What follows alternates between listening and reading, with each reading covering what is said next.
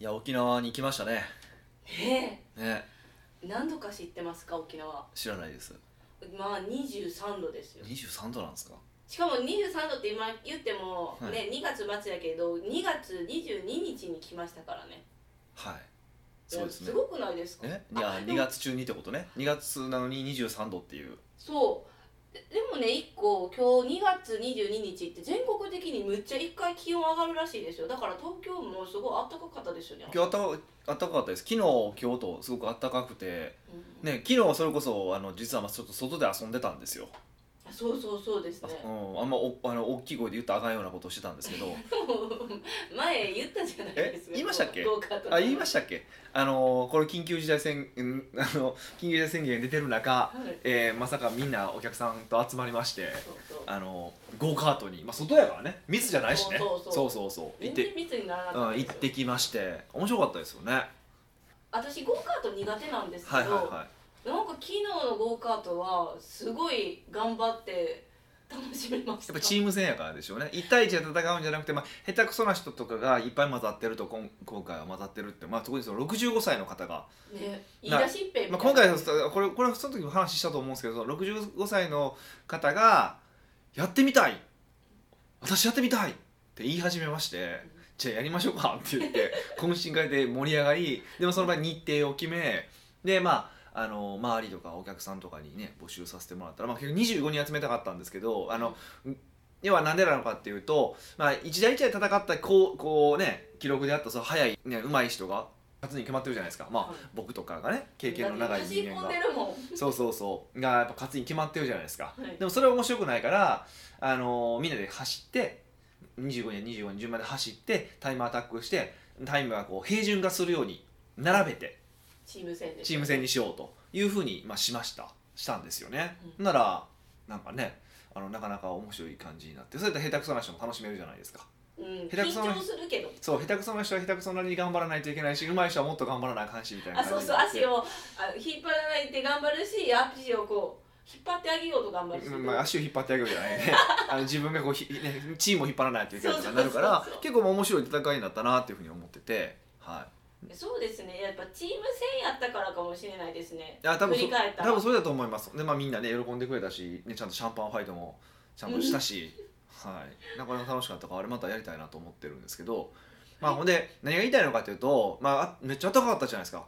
はいもう俺真冬にあ結構、まあ、20 2月がもう冬の寒いところでゴーカートをししたかったんですよえしたかったなんでかっていうと寒いとなんか空気が乾くじゃないですかだから記録が出やすいんですってああ前も言ってましたそねうそうって言われたか一らやったらえらい暖かくて回もうもうそう逆ですもようむちゃくちゃゴーカート日和でまあでも結局みんなはただから楽しく酔いできたかだと思うんですけどでゴーカート日和で楽しくてでただまあほら花粉じゃないですか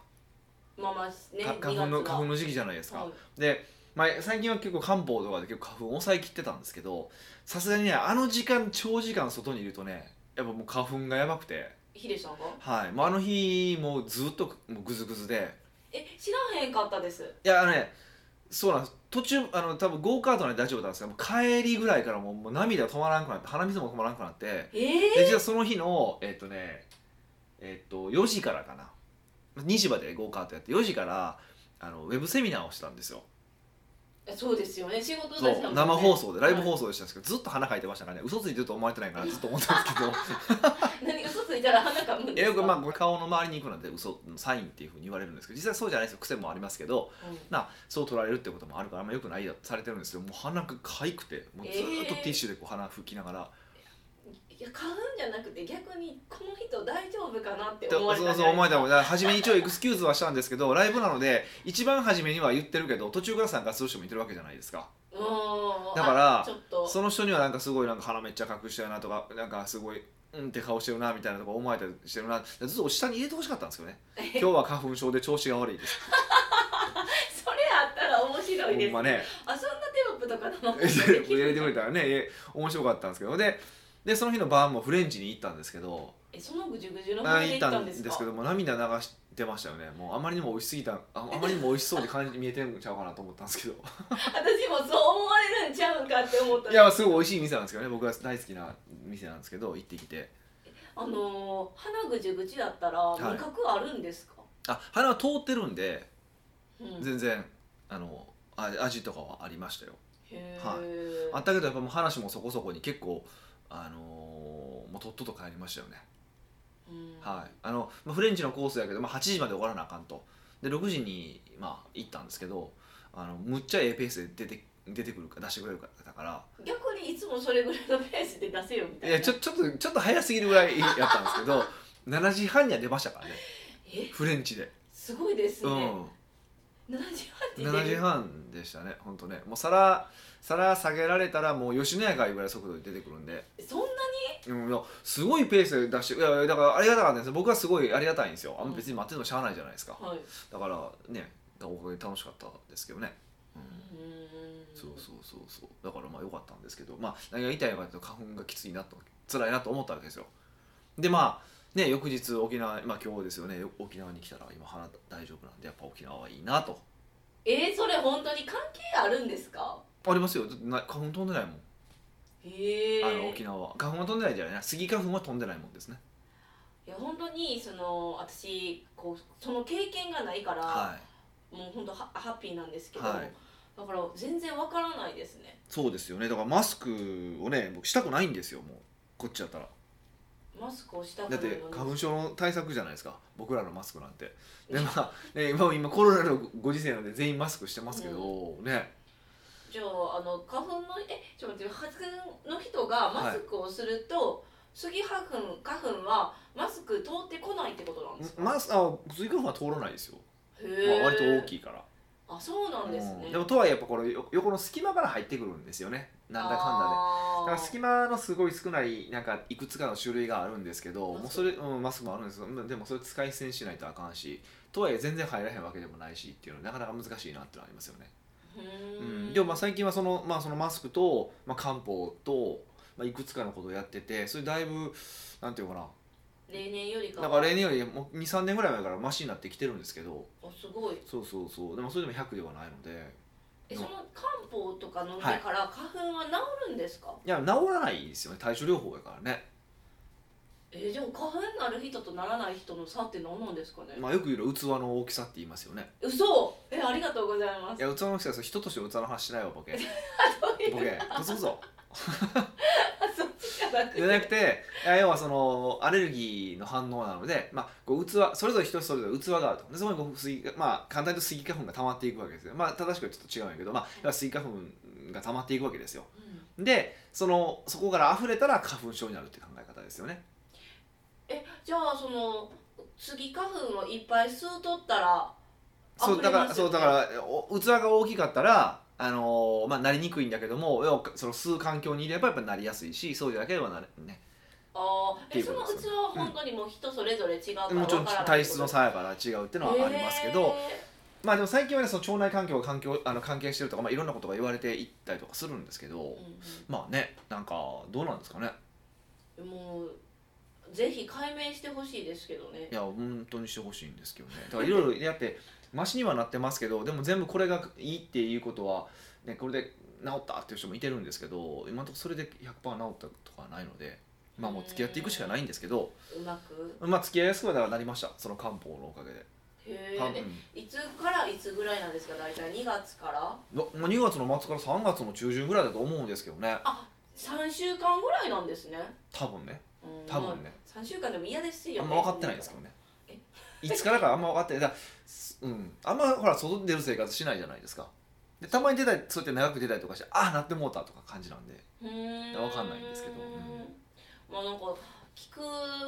薬薬じゃないですねなんかあれば治療法があれば教えてほしいですねまあな何個かあるんですよステロイドを打つとかもあるんですけどステロイド打ちたくないしうんうんあと薬とかってもあるんですよ薬のでも効果が2年ぐらいしかないしとか何を焼くんですか鼻の粘膜焼くんですよ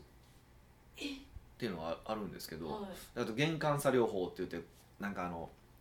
花粉を徐々に少しずつ入れて体に慣れさせるっていうやつもあるんですけど、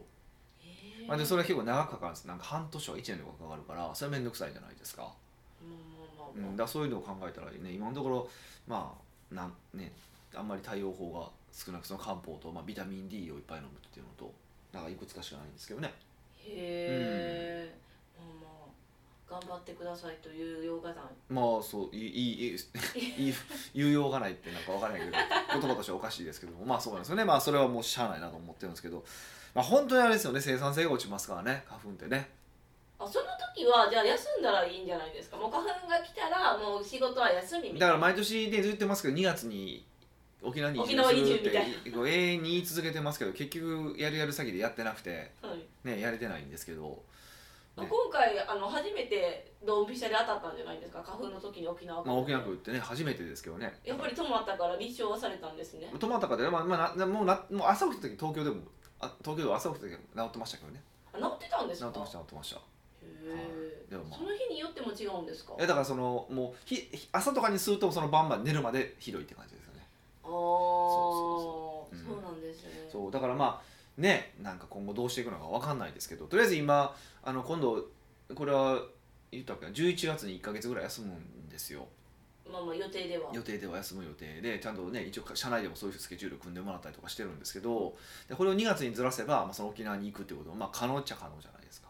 うーんそうですねまあ、そういうこともでも花粉のためだけで2月休むって嫌じゃないですかたまたま11月僕イタリア行きたいからはいもうイタリアたっぷり行くでっていうことで11月にしましたけどその11月はそのイタリアにとって11月がいい時期やからってことですか、まあ、白トリュフのシーズンですからね。ああ、は確かにそういう理由で決めれてたのに、い。はい。まあ花粉のために2月ってちょっとムカなんかつ嫌きじゃまなすい、ねなんかに、なんか逃げてるだけじゃないですか。花粉から、なんで俺が花粉に休み決められなあかんねんって話じゃないですか。それ は。確か白トリュフに決められるならともか く、に花粉ごときに花粉ごときにみたいなのあるじゃないですか。そうですねそうそうそう、それはあるんであれなんですけど。うん。まあね、だからそれはもうしゃあないですけど、なんかね、みんな花粉とどう付き合ってるんですかね。うーんもう本当に未知の世界なんで、まあう、ん付き合うしかないですよノーチョイスですよねいや、まあそうね、年取ってきて治るとかって噂も聞いてるんですけど、まあまあ鈍感になるってことなんでしょうけど、多分ね。とああそうそうそうそれはあるんですけどだからこれ聞かれてる方でね花粉の方もいらっしゃると思いますしねなんか気をつけて、まあ、気をつけてというかね、まあ、今花粉じゃない人もぜひマスクを、したま方が、あ、今年はねもうマスクねなんかもうするのがデフォルトになってるけどはい来年以降も少なくともこの時期はマスクなるべくしてお花粉になら花な粉いよ症うにななるタインミングをねあの遅らせよなうるべく遅らせてほしいなって本当本当思いますよ。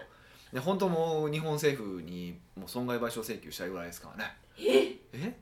杉谷君で次が踏んでなんで杉の木を植えたからってことですかいやあなたもやっぱ知らんねんな俺それ昨日もその話になった時 にえ杉の、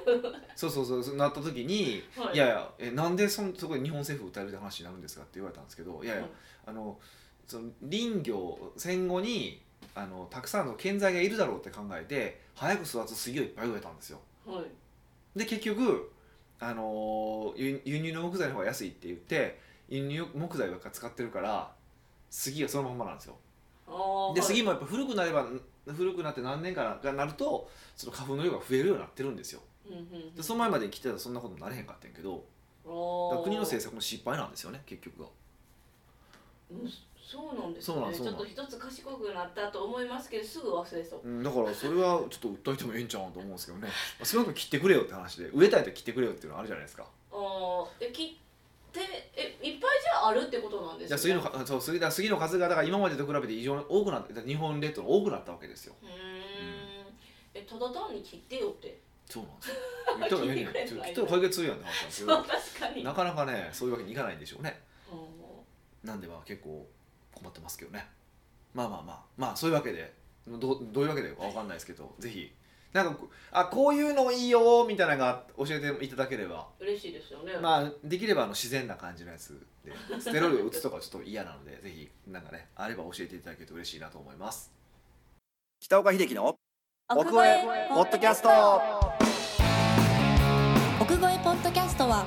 仕事だけじゃない人生を味わい尽くしたい社長を応援します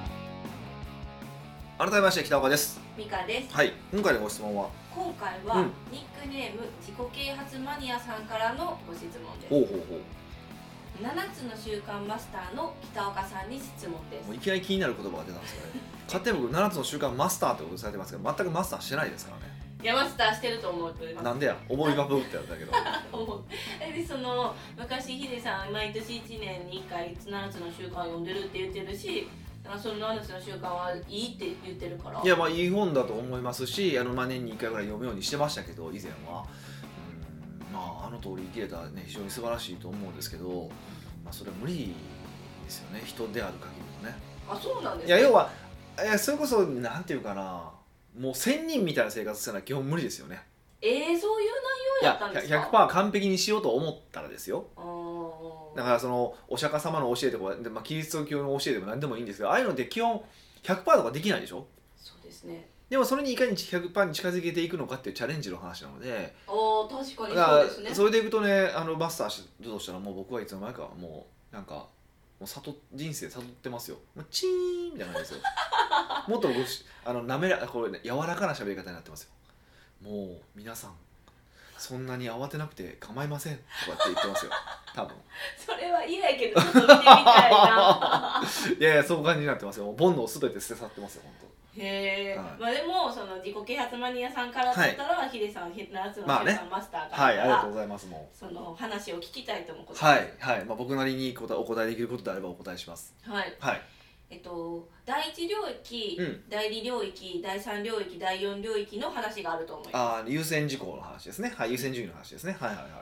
第二領域緊急ではないけど重要はいはい第四領域緊急でもなく重要でもないうんについてのことを教えてくださほい、うほうほう第二領域が一番大切で、うん第二領域の時間を長くして第四領域の時間を短くするという内容だと思いました、まあ去年そういうことですねはい第四領域はテレビや暇つぶし遊びと書いてました、うん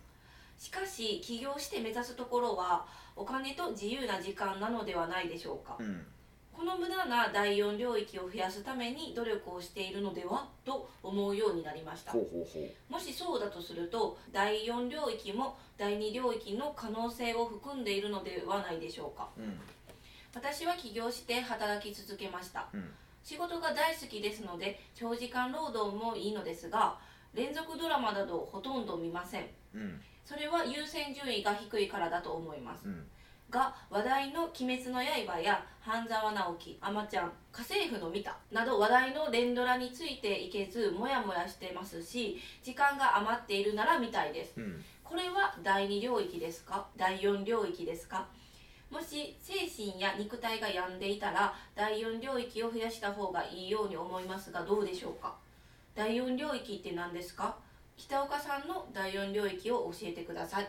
なるほどもう最後なんか質問攻めでしたね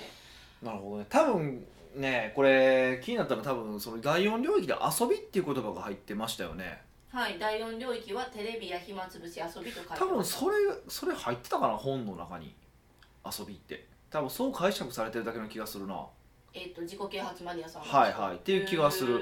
えっといや遊びが悪いってことを書いてないんですよーんで7つの習慣にえっとねそうそうで最新再生ってところがあってあの7つの習慣の 7, 7つ目かだから7つ目の歯を研ぐっていうところがあって歯を研ぐそうやな歯を研ぐのところに確か最新再生じゃないな、えっと、歯を研ぐのところにあのーその余暇の話も書いてるんですようん、うんでそれでこう精神とかも休めて、えっと、また次の仕事とかに備えるみたいな、まあ、まあ簡単にちょっとねすごいざっくりと言うとそういう感じのことが書いてあったと思うんですけどあのなので遊びそのものを否定してる本ではないんですよ。ううんん、やっぱりずっと働き詰めそれこそ良くないと要は人生ってバランスだからはいあの仕事っていう側面もあるけど家族とかも、まあね、父親とか母親っていう役割があったりとか、ね、あの息子っていう役割が娘っていう役割があったりとかするじゃないですか家族間関係でもだからそれ全ての全てのことを大切にしましょうっていうのが7つの習慣の考え方なので、うんえっと、遊びもその精神のところで多分重要とされてるはずなので多分遊びっていう言葉じゃない気がするちょっとまあどういうふうに書いてあったか僕もちょっと覚えてないし。手元に7つの習慣もないんで分かんないんですけどまあそうなのは多分押さえていただきたいんですよ。うんはいでうんと確かにまあ遊んだりとかすそのねなんか引退したらこう、まあ、か稼いでえっとなんかすごく遊ん自由な時間を謳歌して遊ぶみたいなイメージを持ってるんですけど僕はそれはちょっと間違ってると思うんですよ。もちろんあのそうそういう遊ぶっていう結論あのえ遊ぶような方もいらっしゃいますよ引退して。うんはいでもほとんどの人は別に遊んでるわけじゃ遊うんと遊ぶ、うん、遊んでるわけじゃないというか遊ぶっていう選択をしてないと思うんですよ遊ぶっていう選択をしてないだけだと思うんですよ要は何が言いたいのかっていうと結局これ何か選択の問題なんですようん自分の意思を持って選択してるかが重要だと思ってて例えばあのーなんやろ今移動中とか、まあ、た例えばタクシー乗ってる時とか、あのー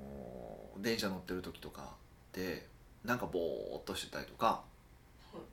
あとまあなんとなくスマホを見てソーシャルメディア見ててでとかってしてるじゃないですかはいこれめっちゃ無駄な時間じゃないですかもう無駄やけどそのなんか中途半端な時間やからこう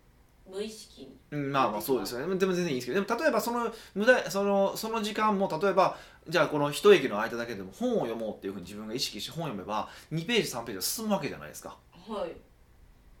ていうことはそれだったら自分で選択して本を読んでますよね。おーえじゃあ言い換えればい自分が選択して移動の時間だけにソーシャルメディアを見るとかやったらそれは OK なのそれで僕 OK だと思います。うんで結局そのいかに選択するっていうのをまず増やすのかっていうことが選択する時間を増やすのかっていうことなんですよ。人ってほとんどが無意識の行動なんですよ。無意識の大体1日の生活のうちの95%は無意識の行動っていうふうに言われてます。 95%もですか、うん、だって朝起きて例えば、えっと、右足から立つのか左足から立つのかも無意識でしょいやもうれでそのままいつもの通りにやったら、まあ、顔を洗うのか歯を磨くのかそれ人によって違うと思います全部同じ行動をとると思うけど、まあ、全部無意識でしょえー、それはなんかあ歯磨こう磨くは無意識の話なんですかうんだってもう無意識にやってるでしょ意識でよし歯磨こうって思ってさあ歯磨くぞって歯磨かないでしょなんかもう勝手にいつも通りのまあ流れいつも通りの流れでやるじゃないですかそうですねいやなんでその順番なんで論理的に答えられないでしょもういつもしてるかいらつもしてる通りじゃないですかでもちろんだからそれではそれでいいんですよあの人そうしないと脳みそがオーバーヒートするからいちいち全部決めてたでもらいかにそのねなその流れ作業にするかというか、はい脳を使わないようにするのかっていうのは脳の領域をこうねだいあの使うべき時に使うために必要なことなんですよ。うんでなので重要なことはまあもちろんさ最初に人って同じことをやり続けると習慣になっていくからうんちゃんと意図した順番であの習慣にしていく必要があるということなんですよ。意図した順番で習慣化にするそうそうそうそう。だから例えば朝起きてすぐに歯を磨く人って言ってるじゃないですか。うんでもあれってほんま良くないんですよ。なんでですか良さそうに聞こえますけども、んですけど口の中で粘つくから気持ちはわかるんですけど、はいえっと口の中で酸性酸性化してるんですよやっぱり寝てる時って唾液の量が減るから。うんってことはその時ってまあ歯が傷つきやすいわけですよね。へーだから歯を磨くとあの要はその傷歯要は歯歯を磨くってある意味歯を削る行為にもなるからはい、特に酸性に傾いてる時に歯を磨くと削より削りやすくなるわけじゃないですか酸,、そうですよね酸って物を溶かすわけだからはだいからあんま良くないわけですよ。えじゃあささでっていうこととを知ったらっていうことを知ったらじゃあ別のことをしようかたださんその賛成が落ち着くまでは待とうかっていう選択ができるわけじゃないですかはいであのじゃあその前にこういうことやってこういうことやって30分経過するのを待ってから歯を磨こうが正しいわけですよね、うん、で、まあ、最終的にはそれそういうのをまあだからその賛成の話もあの人によってはうんそれもいいやんっていう人もいてるしはいいんですけどだからそれど僕は今の話は正しいとは言わないんですけど、えっと、そうやと分かってだから一番前にでも一番前に歯ブラシを持ってくるのか30分経ってから歯ブラシを持ってくるのかって選択しないといけないわけですよ自分で。まあその情報を知った、そうそう知った上ででであので知った上でずっとやり続けたらそれは習慣になっても何も考えずにやれるようになっていくわけじゃないですか。すよねはいでしょっていうふうにしていって全部自分の中で考えたような通りの行動に持っていくっていうのが僕大事だと思ってるんですよ。うーんそうすると、あのーまあ、要はその、すえっとなん自動的にやってしまってることでさえ選択したっていうことにななると思うんですよね。おうーん自分で段取りを決めてそれを習慣化するまでは頑張って習慣化した後は何無意識やったとしてもそれはそれを選択したはい結果としての習慣じゃないですか。だから選択した結果としてじゃない習慣ってあるじゃないですかいっうぱーい。んなんかいつの間にかやっちゃってることそれこそそれこそぼもう帰ったらテレビつけちゃうとか、うんまあ、僕は結構そのタイプなんですけど、つけるんですね、まあまあ、昔はねつけるとか、まあ、やってしまったりとかもするわけだしだからそう,、まあ、そういうことなんですよ。でそのお金稼いで自由になりたいとかっていう話ってまさにそういうことで自分が自分の意思で選択できる量をひ増やしたいっていう方が僕正しいと思ってるんですよ。自由な時間を得たいっていうのは目的じゃないんですよ。どういうことかっていうとその自由な時間ってどういうことかっていうとお金とか時間とかに縛られずにやりたいと思ったことをやりたい時にできることが本当の自由じゃないですかそうですねその結果としてたまたまあ休みを取って休いやほとんど会社を休んでずっと遊んでたりする人もいてるわけじゃないですかうんでもそうじゃなくていや休めるんだけどもやっぱり俺は仕事が好きやからって言って仕事をやり続ける人もいてるわけじゃないですかうんでもそういう人であっても例えばちょっと疲れたなじゃあこれちょっと1ヶ月ぐらい休暇取ろうかっていうふうにすることもできるわけじゃないですかそういう選択ができるようなビジネスの構造になってる人ははいだからそういう風になりましょうねっていうのが、まあ、本来的なあるべき姿なわけですようだから遊ぶことそのもの自体が第4領域とかでってことはなくてんあうんあ、そうなんですね自分で選択した結果で遊びたいと思って遊ぶものに関しては僕は第4領域とは思わないですじゃあ第4領域にテレビや暇つぶしって書いてたけど、うん例えばその自分がそれを選択してたらテレビも暇つぶしも第4領域じゃない、例えば僕もテレビ見ますよね、うんみ結構見るんですよ、まあ、バラエティ番組も見るし、えっと、ドキュメンタリーとかすごく見るんで結構見てるんですよ多分1日今は特に長くて1日が見てると思うんですよテレビ1日、多分今過去最高にまあ子供の頃除くと過去最高に見てるなと思うんですけもどう最高に見てまだ12時間じゃないですかしかもまあでも1.5倍とか2倍にして見るからあー多分4時間分とか見てたりはするわけですよあ、まあ、バラエティは僕当倍で見ますけど、って考えたらうんあでもそこはあれですよだからビデオで絶対見るんですよいいですよねリアルタイムじゃなさそうってあのそうあのー CM 飛ばせるからうまあその分時間短くてできるじゃないですかこれも自分で選択してるわけですよねんうん CM に見せられてるわけじゃないですかそうですよそうっていうことなんですよっていうふうにやっていくっていう感じかへな、えでえっ、と何やったっけ何が何が何が言いたいんやったっけもう全然わからなくなってきたけど話があっちこっち飛んできたんやけどだから自分で選択してるんであればそれでいいんですよでその選択するのに必要なことが、まあ、人生の優先順位っていうことになるわけですようんうんうんうん、その優先順位に沿って、えっと、重要なことを選択していくっていうことなのでだから人によっては遊ぶっていうのはもう優先順位とし低いっていう人もいてるしあの高い人は高いし僕はだから遊ぶのせあ優先順位高いのでうんうん遊びますけどそうじゃないっていう方は別に遊ばなくて仕事したらいいんちゃうのって話です単に、ううんん優先順位で決めるから、はい、そうだとしたらなんていうかあのなんだろうステージによってもまた変わっていくその第二領第一から第四領域あるじゃないですか、はもう変わっていくってい、もちろんもちろん変わります随時変化もしてちいろくんだから例えばあの企業当初に例えばドキュメンタリー見るとかなんて意味がいらないわけですよ企業投もう知資だ的から好奇心満たすとかそのいらんからとりあえず働いて稼げって話じゃないですか。ってことは、えっと、もう基本的にえほぼ仕事だけの生活が正しいしそれが第二領域なわけですよ。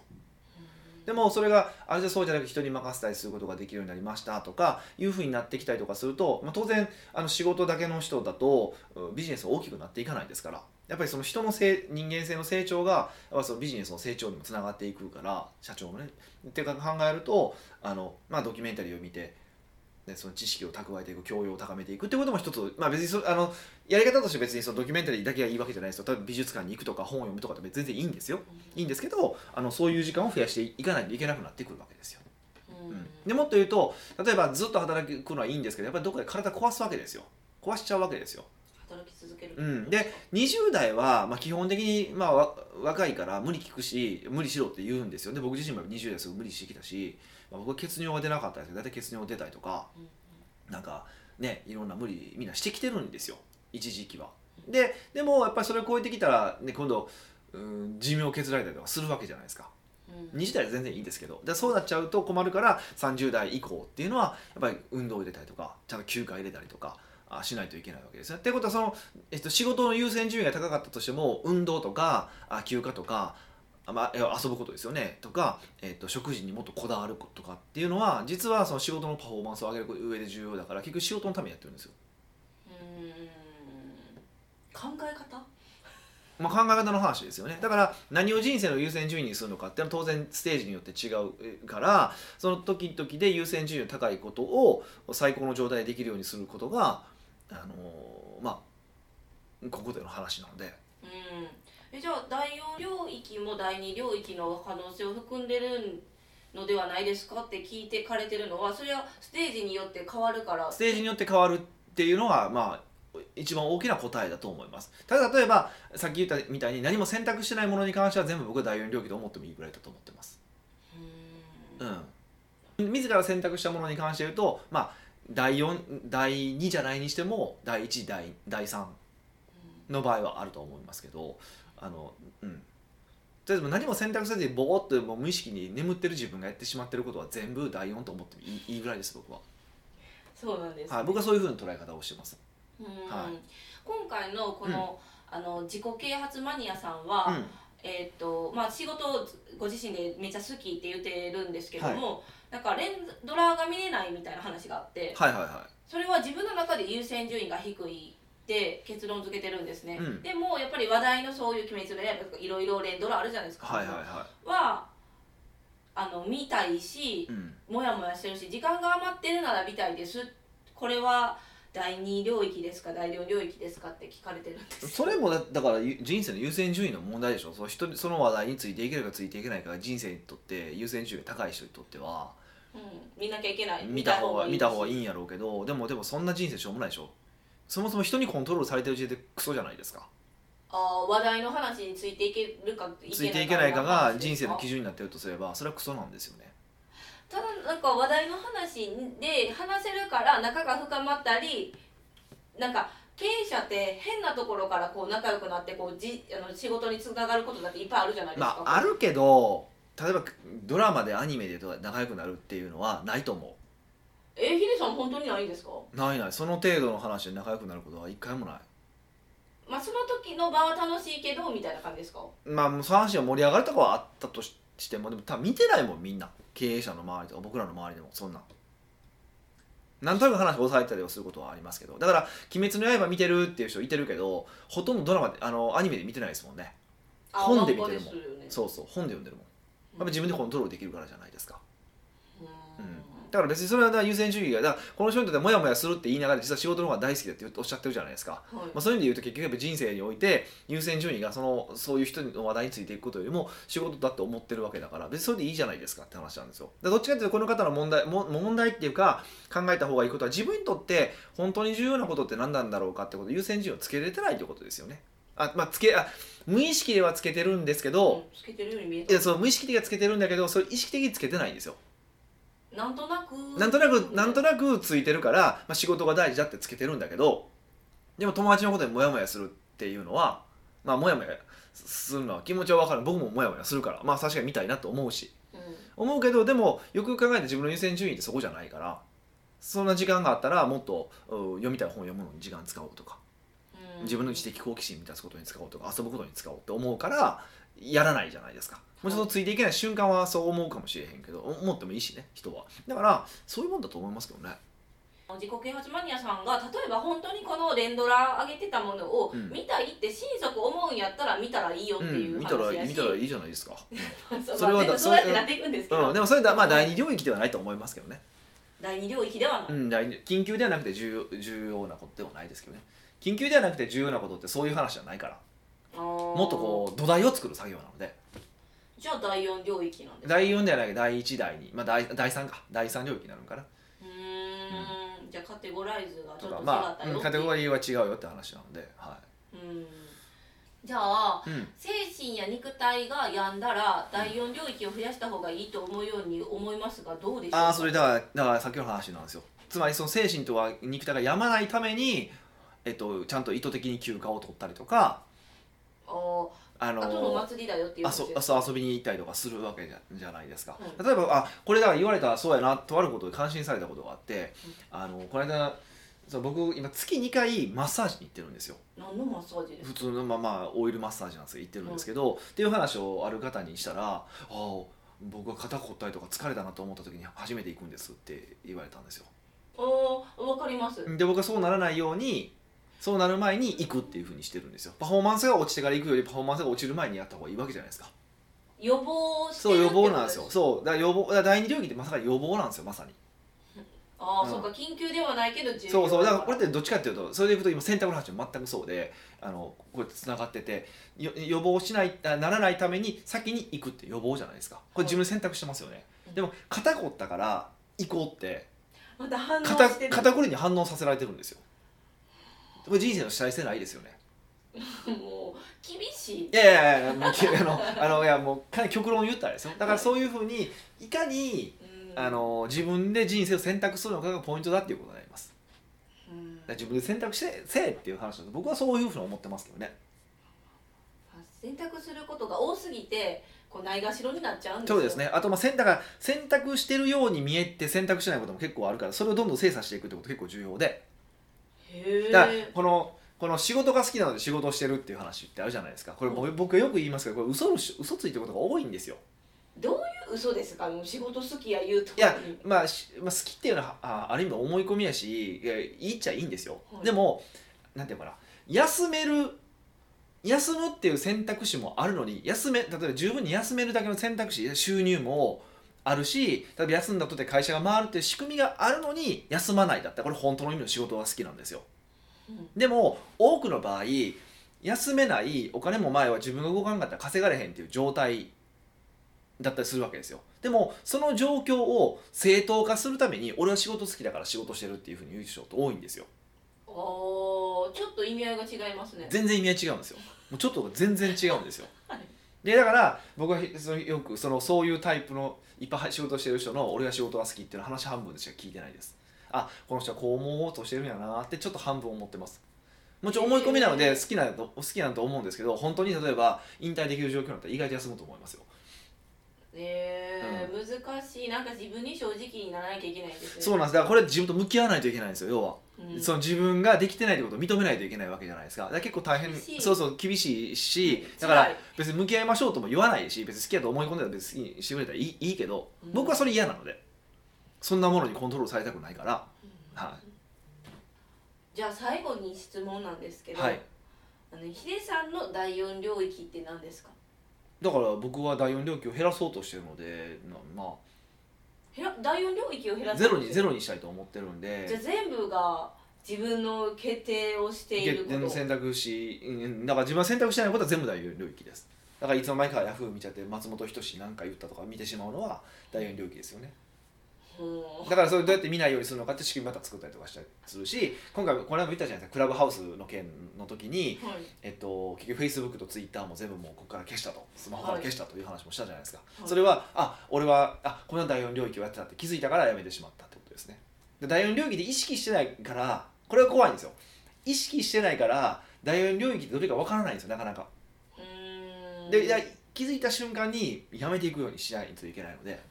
だから本来的に第4領域で何ですかって言われて答えられる人は多分それ第4領域じゃないと思うんですよね、へえ、うん、もう一般的な意味の第4領域はあるんでしょうけどね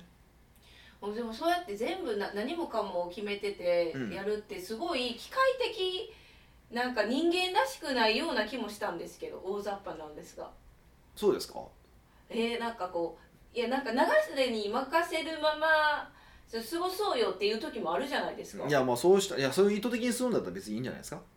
うんじゃあそれも意図的に流れ意図的に流今回れに今は日は身を任せるぜやったら全然いいと思いますよ、けど毎日身を任せてたらあかんよ、うん、そうだきいやだからそれこそ動物と人間の分かれ目って何なのかっていうと動物って反応しかできないんですよ餌があるから食べるはい怖いから逃げるでしょはいでも人間だけは自分で選択できるんですよ今怖いけどここは戦うんだって決めたりとかうーんあのご飯目の前にご飯あるけど太るからやめておこうとかできるわけじゃないですかはいその自分の、えっと、意思決自分で意思決定することがあの人間なのではいじゃあ全然機械的じだゃかないやんらそうどんどん人間にななりたけなならないといけないんですよ僕たちは人間になるために今この現世を生きてるんですよみんな動物なんですよだからむしろ反動物じゃんそうそうそうそう今どみんなうそう動物の域をいかに減らしていくのかっていうのが僕人生の修行だと思いますけどねおはーいすごいまあまあそういう感じなので自己啓発マニアさんももう一度改めて自分を見つめ直して第一領域から第四領域まで考えてみてくださそうですね今日は大長編になりましたけどもぜひまた、はい、参考にしていただければと思いますいはい奥越えポッドキャストではいろんなご質問をお待ちしております質問を採用された方には素敵なプレゼントを差し上げておりますので質問フォームよりお問い合わせくださいはいというわけでまた来週お会いしましょう